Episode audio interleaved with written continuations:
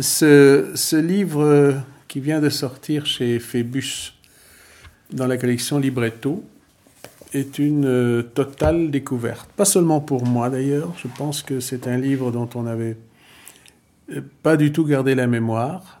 Il était paru euh, à la fin des années vingt, à titre posthume.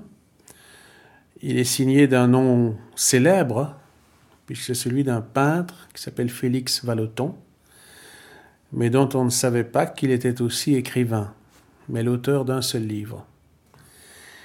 Et euh, Félix Vallotton est un, est un peintre français euh, dont l'œuvre s'est surtout peinte autour du tournant de siècle et qu'on replace dans le groupe des Nabis, qui étaient des, des peintres euh, certainement post-impressionnistes euh, qui, qui s'acheminent un peu vers les fauves, mais ce n'est pas des fauves. Euh, ils ont une technique euh, picturale de l'aplat, une, une touche du pinceau, euh, disons, plus lisse que, que chez les fauves.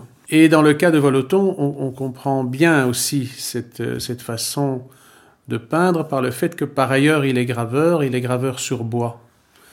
Et euh, c'est un très beau graveur qui fait penser à quelqu'un euh, qui est très proche de nous, euh, qui est Franz Masereel, le grand, le grand graveur belge de, de l'époque, en fait. Euh, mais qui va, lui, poursuivre sa, sa carrière jusque dans les années cinquante, alors que Vallotton est, est mort en dix-neuf cent vingt-cinq.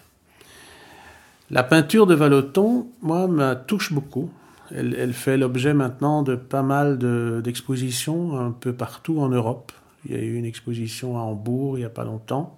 Ce sont souvent des natures mortes, euh, il y a beaucoup de nus, et il y a beaucoup de...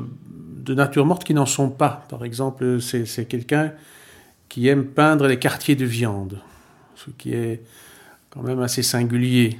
Euh, ça n'est pas tout à fait de la matière inerte que, que la viande. Et d'ailleurs, euh, le fait qu'il peigne de la viande et qu'il peigne aussi des corps, et en particulier des nus, il y a un rapport là-dedans. Et on sent que son, son regard sur, sur la femme est un regard euh, singulier, parce qu'il euh, y a une part d'étrangeté quand même, qu'il il la regarde comme euh, presque un ovni. Et si on a cette impression maintenant, et si je l'ai en particulier sur sa peinture maintenant, c'est parce que j'ai lu ce livre qui s'appelle « La vie meurtrière », et qui est franchement un des romans les plus étonnants que j'ai lu depuis, depuis longtemps. Ça se donne pour un roman policier, un roman policier évidemment un peu, un peu primitif, puisqu'il a été écrit euh, dans les années dix-neuf cent dix, donc on est bien avant euh, l'explosion du genre euh, qui va se passer dans l'entre-deux-guerres. Mais ça commence quand même par l'amorce d'une enquête, c'est-à-dire que on trouve euh, mort chez lui, visiblement suicidé, un, un jeune homme de, de vingt-huit ans qui laisse seulement comme trace, non pas un testament ou un témoignage, mais un manuscrit d'un roman qui s'appelle « Un amour » et euh, qui au fond est une transposition fictionnelle probable de sa vie. Donc on a une espèce de roman dans le roman.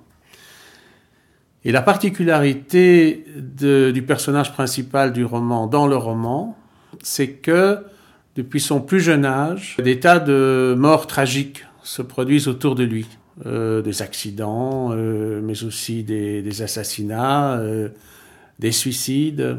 Euh, ce personnage a de plus en plus la conviction qu'il est, il porte une part de responsabilité dans ces morts, que la fréquence de ces décès autour de lui, en particulier dans une proportion et une fréquence euh, pas du tout ordinaire, l'amène à se demander s'il n'est pas, lui, au fond, le porteur de, de malheur, euh, qu'il ne porte pas, comme il dit lui-même, un fatal pouvoir ou un principe de mort.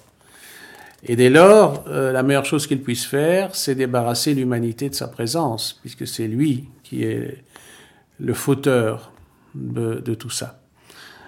Donc c'est un livre très noir et, et même on, on dirait en blanc et noir, parce que il est, il est illustré par des gravures de, de Vallotton lui-même, qui sont d'ailleurs fort, fort belles, mais toutes dans ce, dans ce style macabre, et en tout cas nocturne pour le moins, qui nous mettent dans, dans, dans, cette, dans cette humeur très prenante, je dois dire, euh, très, très dense, euh, très compacte, un peu comme, comme sa peinture en fait.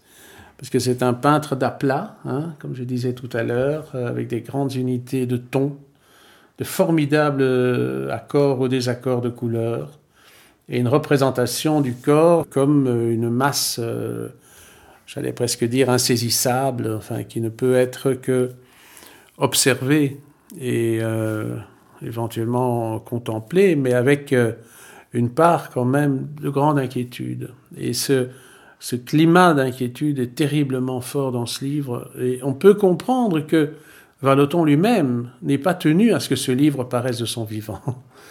Donc là, on, on est dans, dans une extraordinaire euh, mise en abîme, euh, un emboîtement de, d'enjeux tragiques euh, qui fait quand même que c'est un très beau livre. En plus, c'est remarquablement bien écrit. C'est, c'est, c'est, un, c'est un livre, euh, je dirais, euh, comme un de ces signaux qu'on se passe euh, dans les sociétés secrètes, en fait. C'est, c'est, c'est un livre qui peut constituer autour de lui une, une société de, de lecteurs complices.